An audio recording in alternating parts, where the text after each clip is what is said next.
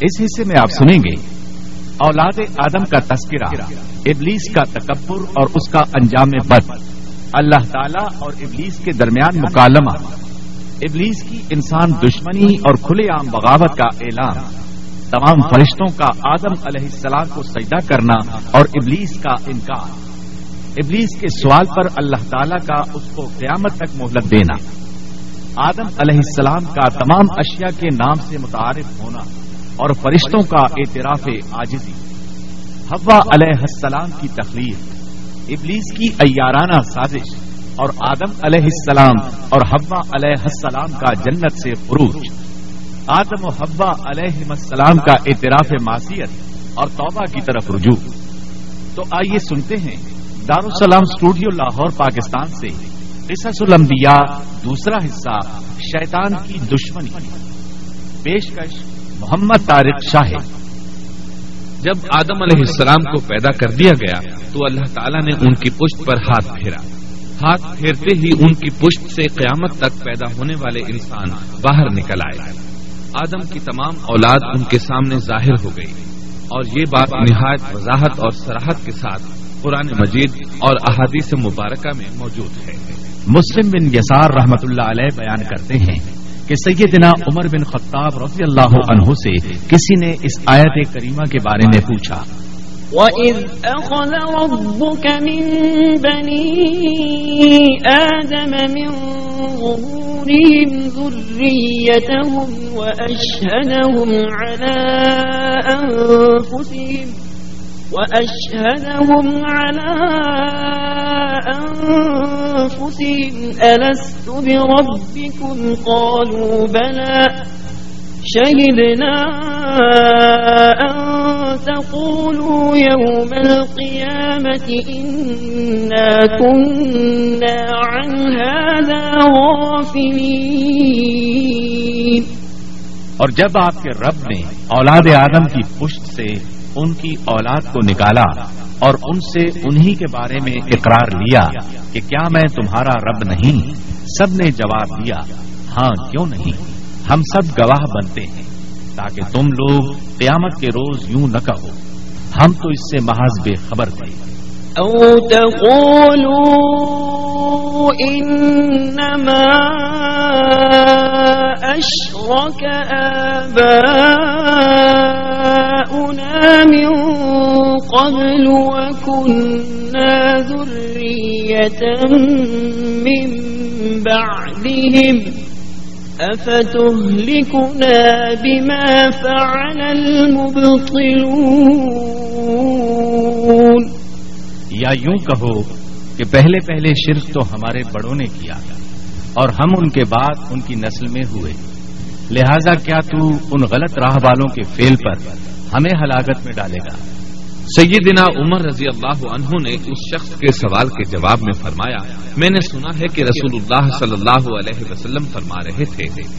ان اللہ خلق آدم ثم مسح ظهره بيمينه فاستخرج منه ذرية فقال خلقت هؤلاء للجنة وبعمل أهل الجنة يعملون ثم مسح ظهره فاستخرج منه ذرية فقال خلقت هؤلاء للنار وبعمل أهل النار يعملون.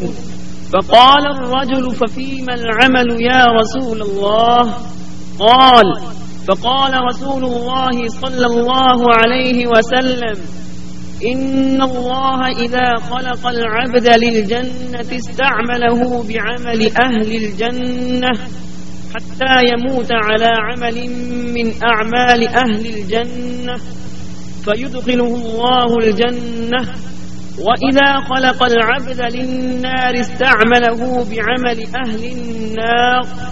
حتى يموت على عمل من أعمال أهل النار، فيدخله الله النار. اللہ نے آدم علیہ السلام کو پیدا کیا، پھر اپنے دائیں ہاتھ کو اس کی پشت پر پھیرا۔ اور اس سے نسل انسانی کو باہر نکالا اور ان کی طرف اشارہ کر کے فرمایا، میں نے انہیں جنت کے لیے پیدا کیا ہے اور یہ جنت والوں کے اعمال کریں گے۔ پھر اپنے ہاتھ کو دوبارہ آدم علیہ السلام کی پشت پر پھیرا اور اس سے نسل انسانی کو باہر نکالا اور ان کی طرف اشارہ کر کے فرمایا، میں نے انہیں آگ کے لیے پیدا کیا ہے اور یہ آگ والوں کے اعمال کریں گے۔ اس پر ایک شخص نے نبی اکرم صلی اللہ علیہ وسلم سے سوال کیا، اے اللہ کے رسول صلی اللہ علیہ وسلم، تو پھر ہمارے اعمال کس حساب میں شمار ہوں گے؟ آپ نے جواب میں فرمایا، اللہ تعالیٰ جب کسی بندے کو جنت کے لیے پیدا کرتا ہے، تو اس سے جنت والوں کے کام کرواتا ہے۔ حتیٰ کہ جنت والے اعمال میں سے ہی کسی عمل پر اس کا موت سے سامنا ہوتا ہے۔ اس وجہ سے اللہ اسے جنت میں داخل کرتا ہے۔ اور جب اللہ کسی بندے کو آگ کے لیے پیدا کرتا ہے، تو اسے آگ والے اعمال پر لگا دیتا ہے۔ یہاں تک کہ وہ آگ والے اعمال میں سے کسی عمل پر مرتا ہے۔ اس کی وجہ سے اللہ اسے آگ میں داخل کر دیتا ہے۔ ہر شخص کے لیے اس کام میں آسانی پیدا کر دی جاتی ہے، جس کے لیے وہ پیدا کیا گیا ہے۔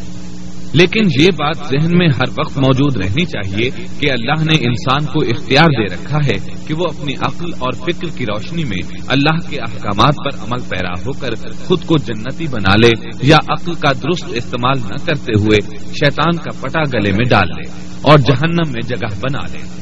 یہ تو اللہ نے انسان کو اختیار دے رکھا ہے۔ اس کی مرضی کہ جنت والے اعمال کرے یا جہنم والے۔ ہر انسان میں دونوں طرف جانے کی طاقت اور صلاحیت موجود ہے۔ اللہ نے انسان کو مجبور نہیں بنایا۔ البتہ ہر انسان کو جو بھی رویہ اختیار کرنا تھا، اللہ کو اس کا علم تھا۔ اور اس کا علم برحق ہے، قطعی ہے۔ اس میں کوئی غلطی نہیں ہو سکتی۔ اس لیے اس نے اپنے علم کے مطابق تقدیر لکھ دی۔ اب ہم جو کچھ کرتے ہیں، تقدیر سے مجبور ہو کر نہیں کرتے، بلکہ اپنے اختیار سے کرتے ہیں۔ اور چونکہ تقدیر بھی اللہ کے حکم سے لکھی گئی، اس لیے اس میں بھی کوئی خطا واقع نہیں ہوتی۔ لہذا تقدیر کا یہ مطلب نہیں کہ انسان تقدیر کی بنا پر ہدایت ماننے یا نہ ماننے پر مجبور ہے۔ ایسی بات قطن نہیں۔ اور درست بات یہ ہے کہ تقدیر کا مسئلہ بہت زیادہ پیچیدہ ہے اور مشکل ترین مسائل میں سے ہے۔ یہاں اس کی تفصیل کا موقع نہیں۔ جب اللہ نے آدم علیہ السلام کو پیدا کر لیا اور اس میں اپنی روح پھونک دی، تو فرشتوں کو حکم دیا کہ آدم کو سجدہ کرے ابلیس ایک بہت نیک اور بزرگ جن تھا۔ اس نے کبھی اللہ کی نافرمانی نہیں کی تھی۔ اسی بنا پر وہ بلند مرتبہ پا کر فرشتوں میں شامل ہو چکا تھا۔ لیکن فرشتوں کی جن سے قتل نہیں تھا۔ اللہ نے اسے اطاعت اور فرما برداری کا سلا دیا تھا۔ اس کی عزت اور اکرام کرتے ہوئے آسمان میں بسایا تھا۔ لمحہ بھر کے لیے بھی اس نے اللہ کی نافرمانی نہیں کی تھی۔ اور پھر اللہ نے آدم کو سجدہ کرنے کا حکم دیا۔ اور اس حکم کے مخاطب فرشتے اور ابلیس تھے۔ صرف فرشتوں کے لیے یہ حکم نہیں تھا، بلکہ ابلیس بھی اس حکم میں شامل تھا۔ کیونکہ اللہ تعالیٰ فرماتے ہیں وَلَقَدْ خَلَقْنَاكُمْ ثُمَّ صَوَّرْنَاكُمْ ثُمَّ قُلْنَا لِلْمَلَائِكَةِ اسْجُدُوا لِآدَمَ فَسَجَدُوا إِلَّا إِبْلِيسَ لَمْ يَكُنْ مِنَ السَّاجِدِينَ قال ما منعك ألا تسجد إذ أمرتك اور یقیناً ہم نے تمہیں پیدا کیا۔ پھر ہم ہی نے تمہاری صورت بنائی۔ پھر ہم نے فرشتوں سے کہا کہ آدم کو سجدہ کرو۔ تو سوائے ابلیس کے سبھی نے سجدہ کیا۔ وہ سجدہ کرنے والوں میں شامل نہ ہوا۔ اللہ تعالی نے فرمایا، تجھے کس چیز نے سجدے سے روک دیا؟ جبکہ میرا حکم تیرے لیے بھی تھا۔ تو اس سے ثابت ہوا، اس حکم میں فرشتوں کے ساتھ ابلیس بھی شامل تھا۔ کیونکہ قرآن میں از امر تک کے الفاظ ہیں۔ اس کا مطلب ہے کہ میں نے تجھے حکم دیا تھا۔ اور پھر ابلیس نے جواب میں یہ نہیں کہا کہ تو نے تو مجھے حکم ہی نہیں دیا تھا، بلکہ اس نے سجدہ نہ کرنے کی وجہ یہ بتائی۔ قال انا خير منه خلقتني من نار وخلقته من طين اس نے کہا میں سجدہ کیوں کروں؟ میں اس سے بہتر ہوں۔ اس لیے کہ تو نے مجھے آگ سے پیدا کیا اور اسے مٹی سے۔ تو پھر کہا قال منها۔ اللہ نے حکم دیا تو اس سے نیچے اتر جا۔ غرض جب ابلیس نے نافرمانی کی سرکشی اور تکبر کا مظاہرہ کیا تو اس وقت اللہ تعالیٰ اور اس کے درمیان مکالمہ ہوا۔ اللہ نے اس کی سرکشی دیکھ کر اسے سزا دیتے ہوئے فرمایا، قال فاهبط منها فما يكون لك أن تتكبر فيها فاخرج إنك من الصاغرين. قال أنظرني إلى يوم يبعثون. قال إنك من المنظرين قال فبما أغويتني لأقعدن لهم صراطك المستقيم. ثم لآتينهم من بين أيديهم ومن خلفهم وعن أيمانهم وعن شمائلهم ولا تجد أكثرهم شاكرين. اس جنت سے اتر جا، تجھے کوئی حق حاصل نہیں کہ تو اس جنت میں رہ کر تکبر کرے۔ ابلیس نے جواب میں کہا، مجھے قیامت کے دن تک مہلت دے دیجیے یعنی اتنی لمبی عمر دے دیجیے کہ میں قیامت تک زندہ رہوں، موت نہ آئے۔ اللہ نے فرمایا، تجھے مہلت دے دی گئی، لیکن ایک وقت مقررہ تک۔ اور جب شیطان اس طرف سے مطمئن ہو گیا کہ اسے مہلت مل گئی، تب اس نے کہا، چونکہ تو نے مجھے گمراہ کر دیا ہے، اس وجہ سے میں قسم کھاتا ہوں کہ میں انسانوں کی گمراہی کے لیے تیرے سیدھے راستے پر بیٹھ جاؤں گا۔ پھر ان کے آگے سے، ان کے پیچھے سے، ان کے دائیں سے، ان کے بائیں سے، ان کے پاس آؤں گا اور آپ ان میں سے اکثر لوگوں کو شکر گزار نہیں پائیں گے۔ اللہ تعالیٰ نے شیطان کا رد کرتے ہوئے فرمایا، یہاں سے ذلیل و خوار ہو کر نکل جا۔ ان میں سے جو شخص بھی تیرا حکم مانے گا، میں ایسے تمام گمراہوں سے جہنم کو بھر دوں گا۔ جو انسان بھی تیرا پیروکار بنے گا، وہ جہنم کا مستحق اور حقدار ٹھہرے گا۔ قرآن مجید میں دوسرے مقامات پر بھی اس گفتگو کو نئے پیرائے میں دہرایا گیا ہے۔ مثلا اللہ نے فرمایا وَلَقَدْ خَلَقْنَا الْإِنسَانَ مِنْ صَلْصَالٍ مِنْ حَمَإٍ مَسْنُونٍ وَالْجَانَّ خَلَقْنَاهُ مِنْ قَبْلُ مِنْ نَارِ السَّمُومِ وَإِذْ قال ربك للملائكة إني خالق بشرا من صلصال من حمأ مسنون. فإذا سويته ونفخت فيه من روحي فقعوا له ساجدين. فسجد الملائكة كلهم أجمعون إلا إبليس. أبى أن يكون مع الساجدين.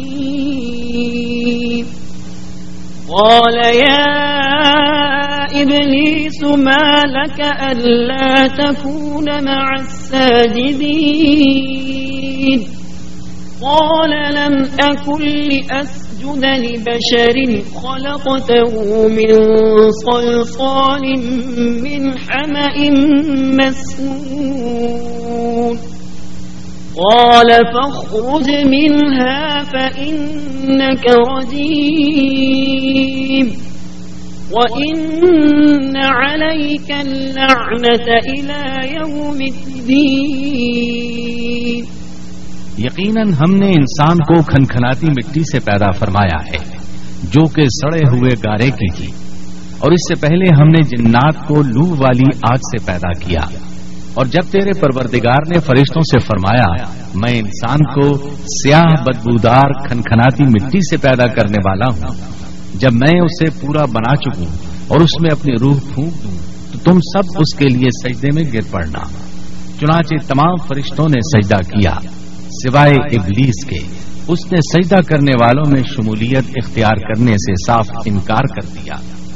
اللہ تعالیٰ نے فرمایا، اے ابلیس، تجھے کیا ہوا کہ تو سجدہ کرنے والوں میں شامل نہ ہوا؟ وہ بولا، میں ایسے انسان کو سجدہ نہیں کر سکتا جسے تو نے سیاہ بدبودار کھنکھناتی مٹی سے پیدا کیا ہے۔ اللہ تعالیٰ نے فرمایا، اب تو بہش سے نکل جا، کیونکہ تو مردود ہے۔ اور تجھ پر قیامت کے دن تک میری پھٹکار ہے۔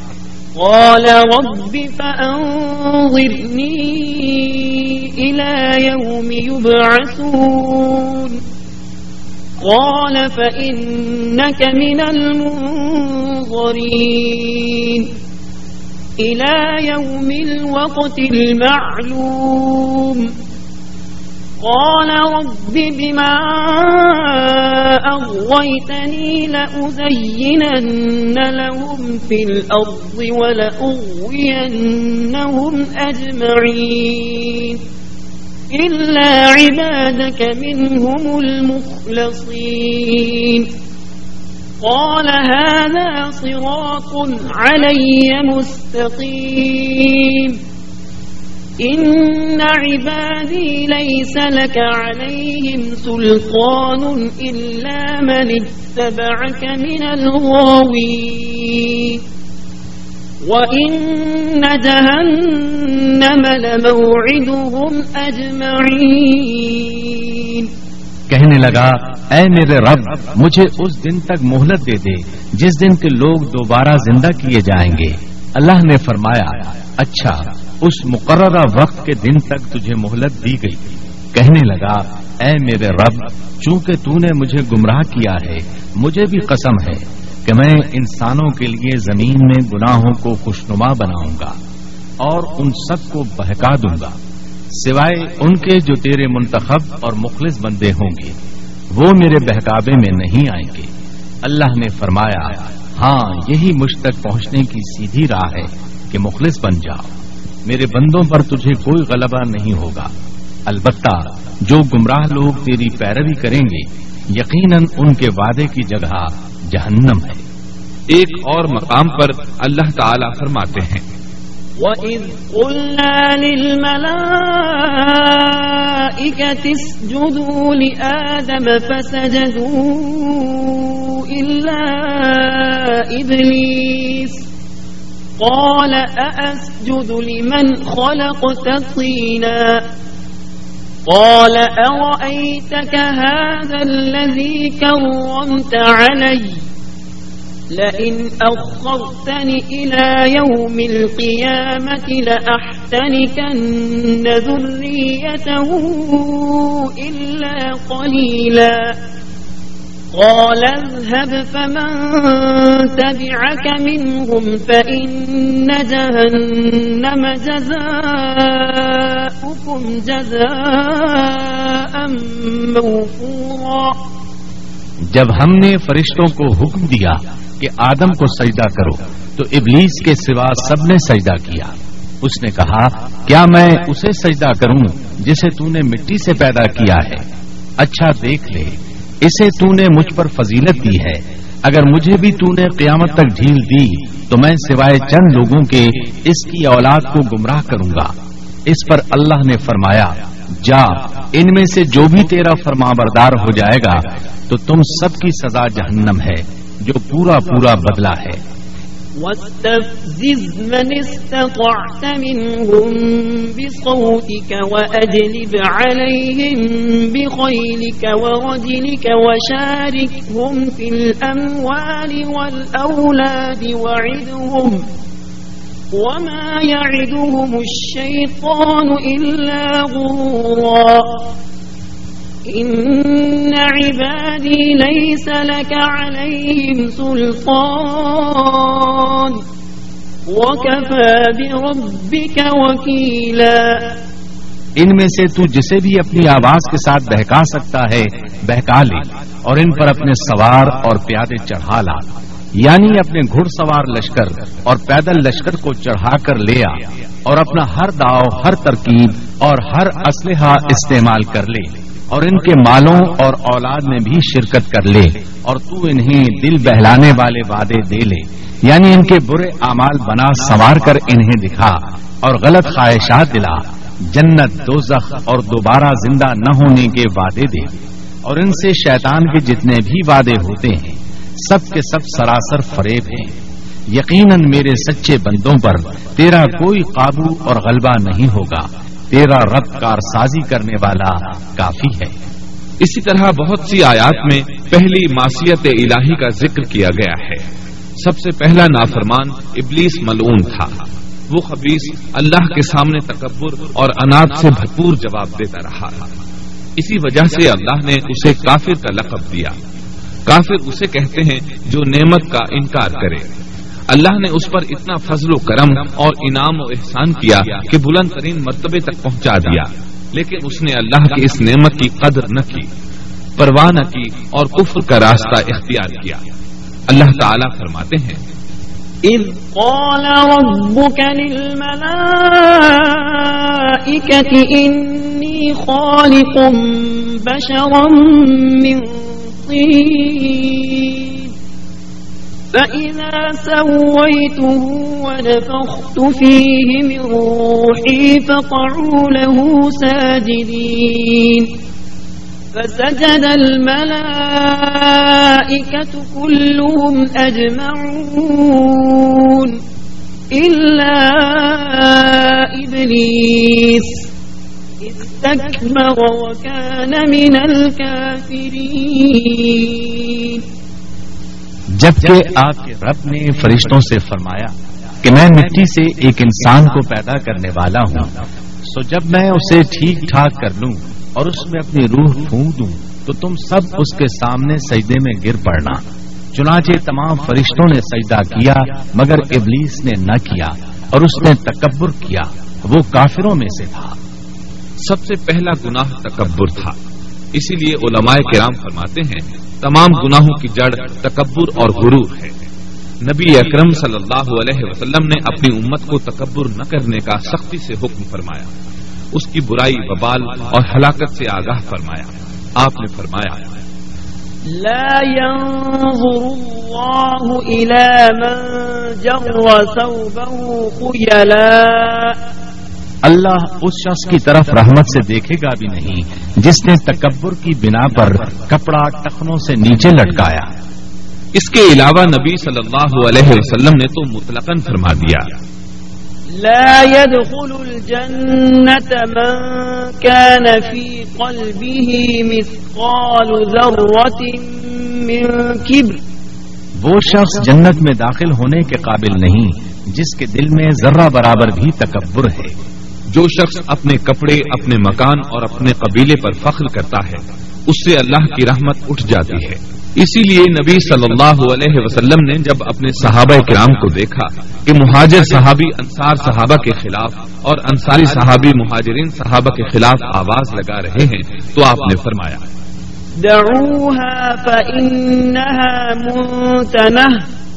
اس جاہلیت والی پکار کو چھوڑو یہ بہت بدبودار ہے۔ آدم گئے جا کر سلام کہا۔ انہوں نے جواب میں کہا، وعلیکم السلام ورحمۃ اللہ۔ یعنی تجھ پر اللہ کی سلامتی اور رحمت ہو۔ اللہ نے فرمایا، یہ تیرا اور تیری اولاد کا آپس میں ایک دوسرے کو تحفہ اور ہدیہ ہے۔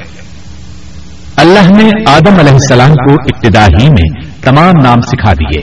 مفسرین نے ان ناموں کے بارے میں بہت بحثیں ذکر کی ہیں۔ مضبوط موقف سیدنا عبداللہ بن عباس رضی اللہ عنہما کا ہے کہ اللہ نے آدم علیہ السلام کو ہر چیز کا نام سکھا دیا تھا۔ مثلا یہ پہاڑ ہے، یہ سمندر ہے، یہ پرندہ ہے، یہ درخت ہے، وغیرہ۔ وہ آسمان اور زمین کی ہر چیز کا نام جانتے تھے۔ یہ علم کیسا تھا۔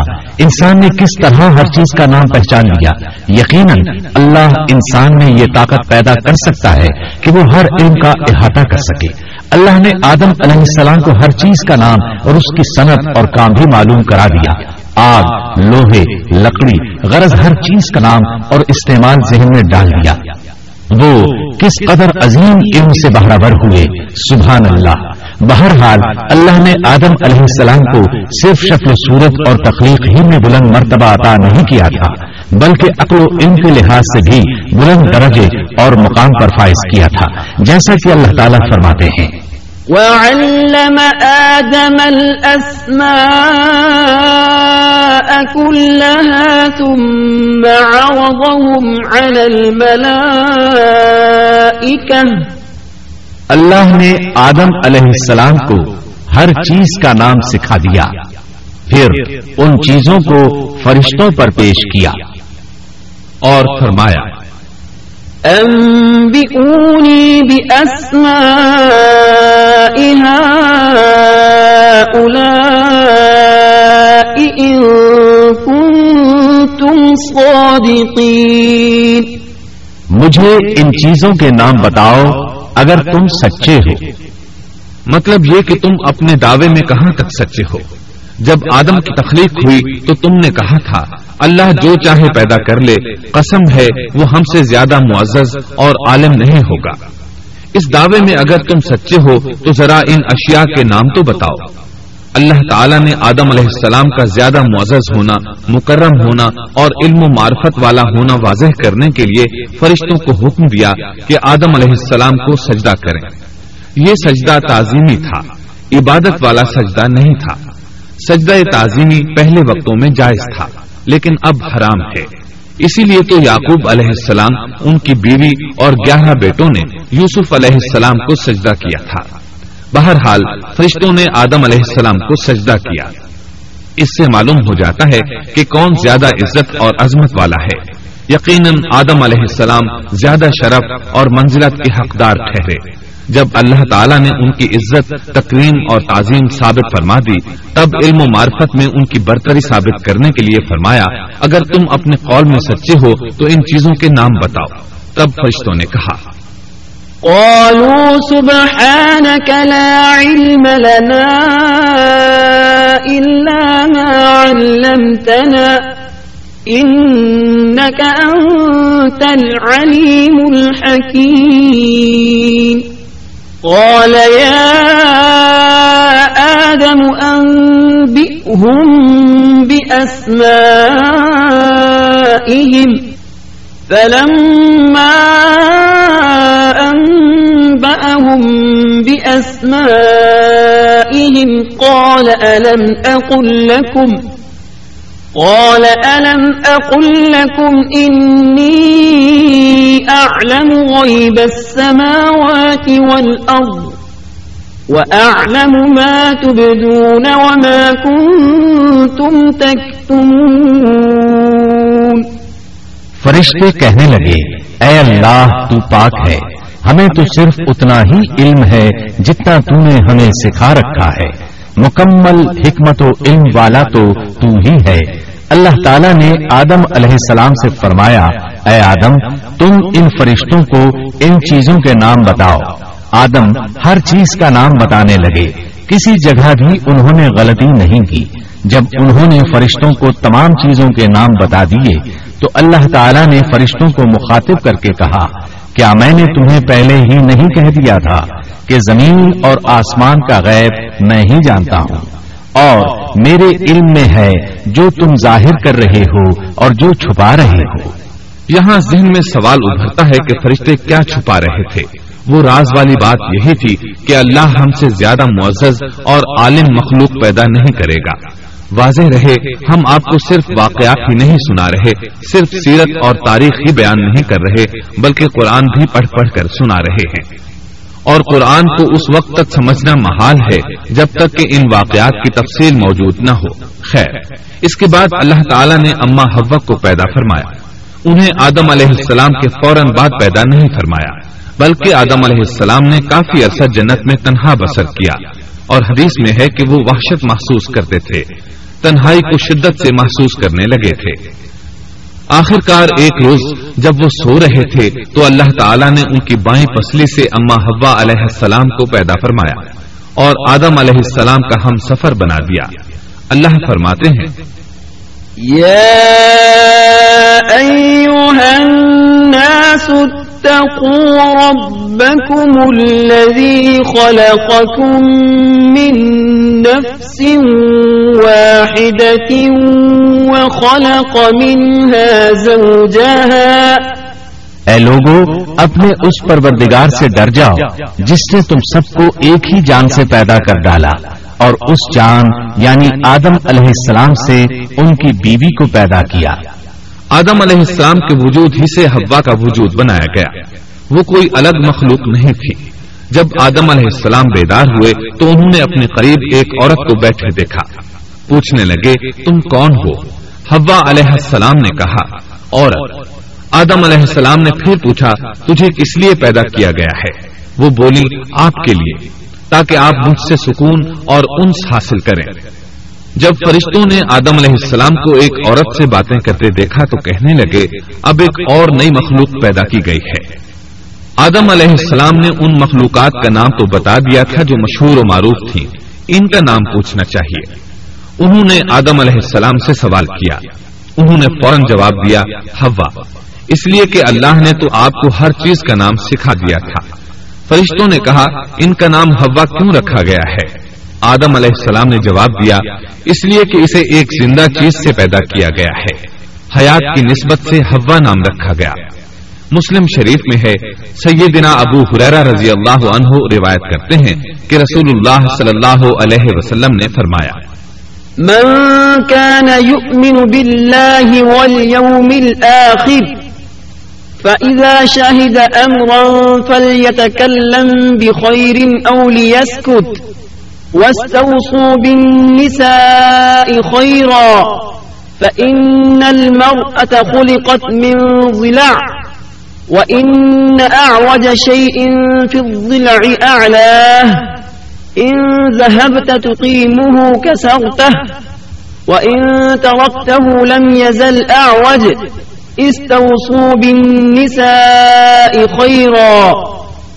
جو شخص اللہ اور آخرت کے دن پر ایمان رکھتا ہے۔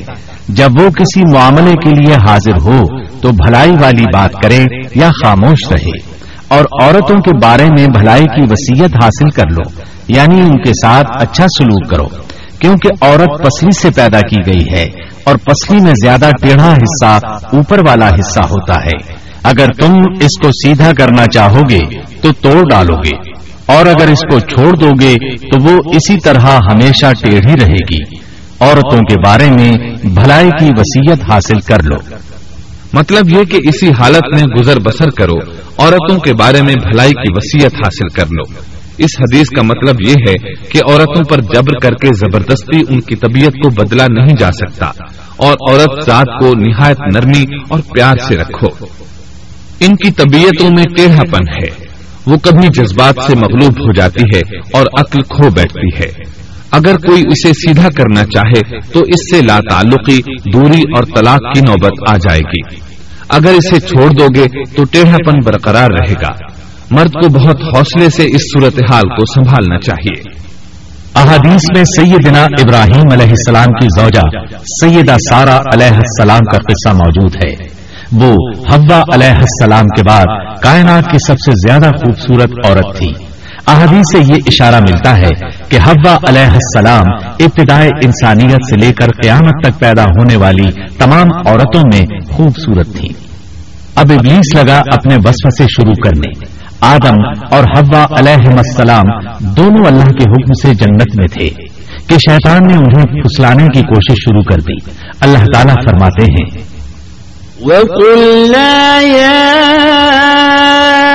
آدم اسكن أنت وزوجك الجنة وكلا منها غردا حيث شئتما اور ہم نے کہہ دیا، اے آدم، تم اور تمہاری بیوی جنت میں رہو اور جہاں سے چاہو با فراغت کھاؤ۔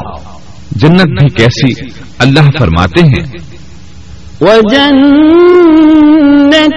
عرضها السماوات والأرض. وہ جنت کہ جس کی چوڑائی ہی آسمانوں اور زمین کے برابر ہے۔ سو اس جنت میں سے جو چاہو سو کھاؤ کچھ بھی منع نہیں سوائے ایک درخت کے چنانچہ ارشاد ہوا۔ وقلنا يا آدم اسكن أنت وزوجك الجنة وكلا منها رغدا حيث شئتما ولا تقربا هذه الشجرة فتكونا من الظالمين اور ہم نے کہا، اے آدم، تم اور تمہاری بیوی جنت میں رہو۔ پھر جس جگہ سے چاہو با فراغت کھاؤ اور اس درخت کے پاس مت جاؤ، ورنہ ظالموں میں سے ہو جاؤ گے۔ ایک اور جگہ فرمایا وَإِذْ قُلْنَا لِلْمَلَائِكَةِ اسْجُدُوا لِآدَمَ فَسَجَدُوا إِلَّا إِبْلِيسَ أَبَى فقلنا يا آدم إن هذا عدو لك ولزوجك فلا يخرجنكما من الجنة فتشقى إن لك ألا تجوع فيها ولا تعرى وأنك لا تظمأ فيها ولا تضحى اور جب ہم نے فرشتوں سے کہا کہ آدم کو سجدہ کرو، تو ابلیس کے سوا سب نے سجدہ کیا۔ ابلیس نے انکار کیا۔ تو ہم نے کہا، اے آدم، یہ تیرا اور تیری بیوی کا دشمن ہے۔ خیال رکھنا، ایسا نہ ہو کہ وہ تم دونوں کو جنت سے نکلوا دے اور تو مصیبت میں پڑ جائے۔ یہاں تو تجھے آرام ہے۔ نہ تو بھوکا ہے اور نہ ننگا، اور نہ تو یہاں پیاسا ہوتا ہے، نہ دھوپ سے تکلیف اٹھاتا ہے۔ گویا اللہ نے سیدنا آدم علیہ السلام کو وسوسے سے پہلے ہی خبردار کر دیا تھا۔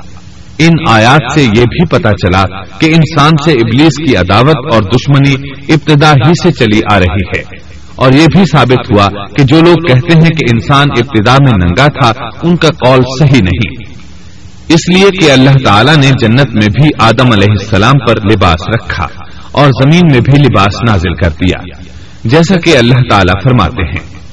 يا بني آدم قد أنزلنا عليكم لباسا يواري سوآتكم وريشا ولباس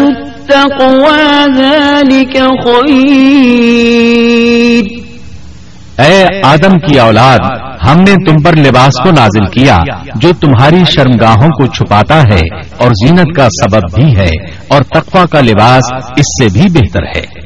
لہذا آدم ابتدا میں ننگے نہیں تھے۔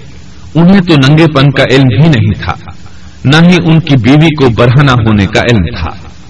اللہ نے آدم علیہ السلام کو کامل نعمتوں سے نوازا۔ بھوک، نہ پیاس۔ یہاں تک کہ پیاس کے اسباب سے بھی محفوظ۔ نہ گرمی اور نہ دھوپ۔ پھر بے انتہا حسن و جمال۔ مشقت، نہ تکلیف۔ بد بختی نہ بد قسمتی آدم اور حوا علیہ السلام کے دلوں میں وسوسہ ڈالنے کے بارے میں بھی قرآن نے روشنی ڈالی ہے۔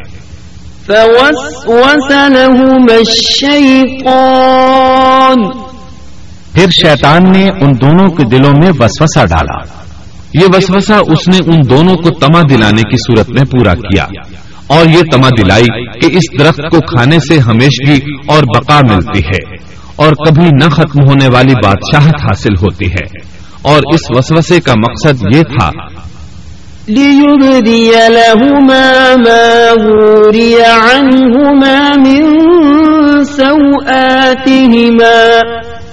تاکہ ان کا پردہ بدن جو ایک دوسرے سے پوشیدہ تھا، دونوں کے روبرو بے پردہ کر دے۔ ان کی شرمگاہوں کو ننگا کرنے کے لیے اس نے ایسا کیا۔ وہ دونوں کپڑے میں ملبوس تھے۔ سطر ڈھانپ رکھا تھا۔ جب انہوں نے اس درخت سے کھایا تو لباس نیچے گر گیا۔ دونوں براہنا ہو گئے۔ یہی شیطان چاہتا تھا کہ انہیں براہنا کر دے۔ اللہ کی نافرمانی پر اکسائے۔ ارشاد ہوتا ہے فوسوس إليه الشيطان قال يا آدم هل أدلك على شجرة الخلد وملك لا يبلى؟ شیطان نے انہیں وسوسہ ڈالا، کہنے لگا، اے آدم، کیا میں تجھے دائمی زندگی کا درخت اور وہ بادشاہت نہ بتلا دوں جو کبھی پرانی نہ ہو؟ جب تم اس درخت سے کھاؤ گے تو ہمیشہ زندہ رہنے والے بن جاؤ گے اور زبردست بادشاہت حاصل کر لو گے اس نے یہ تمنا بھی دلائی۔ وقال ما نهاكما ربكما عن هذه الشجرة إلا أن تكونا ملكين إلا أن تكونا ملكين أو تكونا من الخالدين. تمہارے رب نے تم دونوں کو اس درخت سے اس لیے منع کیا ہے کہ تم دونوں فرشتے نہ بن جاؤ یا ہمیشہ زندہ رہنے والے نہ بن جاؤ۔ یعنی تم اس درخت سے کھا لو گے تو فرشتے بن جاؤ گے اور ہمیشہ قائم دائم رہو گے۔ پھر وہ وسوسہ ڈالتے ہوئے جھوٹی قسمیں کھانے لگا جیسا کہ ارشاد ہوتا ہے۔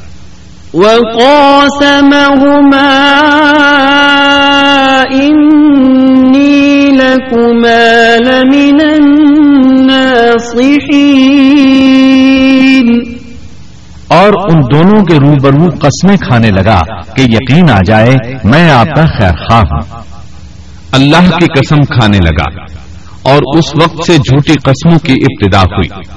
اس نے ان دونوں کو فریب دے کر بہکا لیا۔ جیسا کہ فرمایا فد اللہ ما بغرور یعنی دھوکے سے انہیں پھسلایا۔ حالانکہ انہیں کسی چیز کی کمی نہیں تھی۔ بھلا وہاں کیا محتاجی ہو سکتی تھی؟ جنت میں سکون سے زندگی بسر کر رہے تھے۔ جنت سے بڑھ کر کیا چاہیے؟ ہمیشہ کے لیے جنت مل چکی تھی۔ اللہ تعالیٰ فرماتے ہیں فلما ذاقا الشجرة بدت لهما سوآتهما وطفقا يخصفان عليهما من ورق الجنة.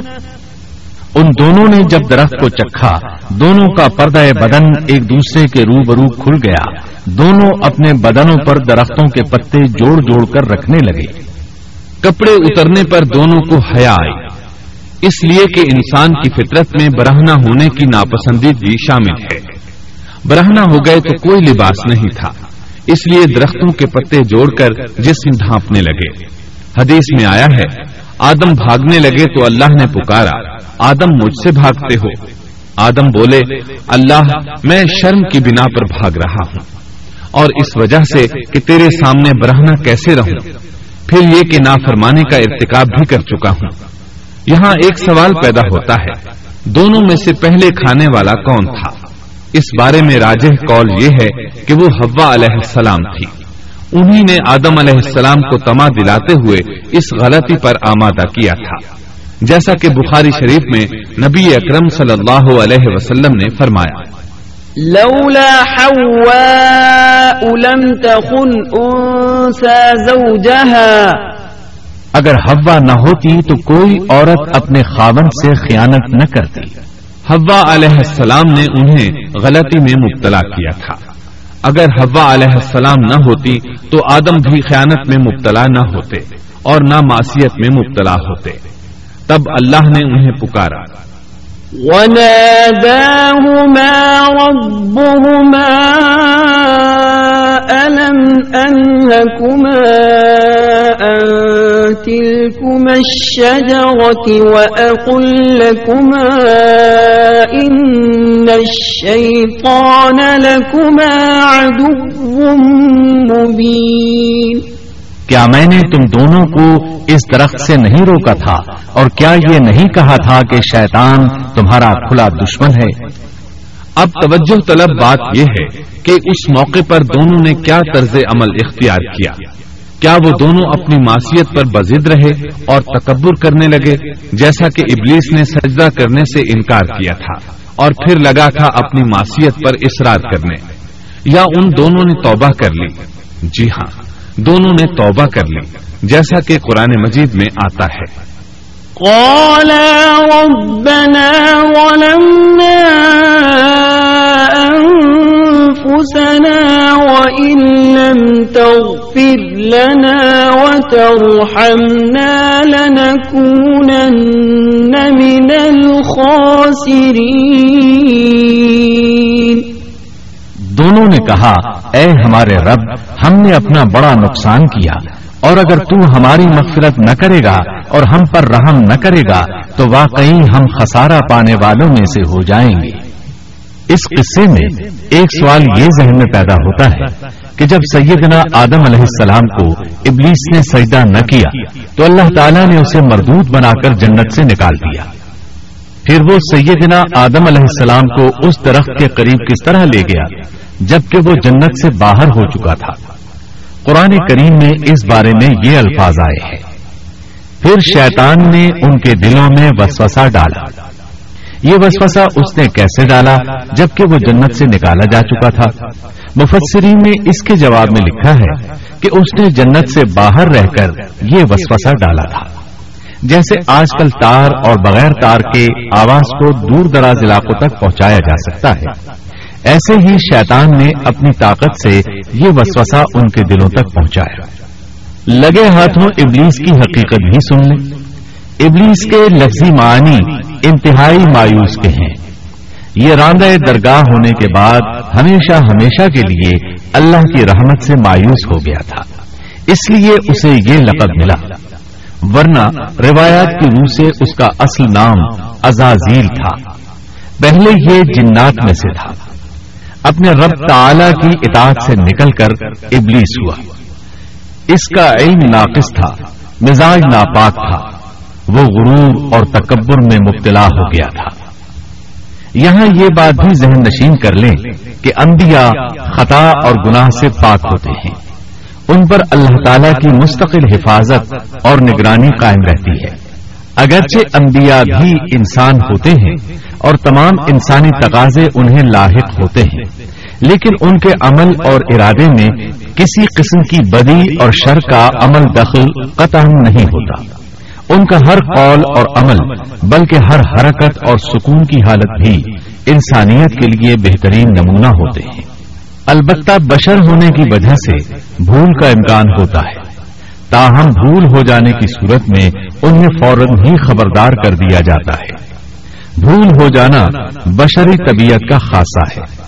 اللہ تعالیٰ نے ہر انسان کی فطرت میں یہ چیز رکھی ہے۔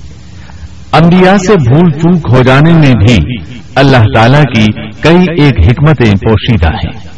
مثلا بہت سی قومیں اپنے نبیوں کے معجزات دیکھ کر ان میں ربوبیت کی صفات کی قائل ہو گئی یہاں تک کہ بعض قوموں نے اپنے نبیوں کو اللہ یا اللہ کا بیٹا بھی جانا۔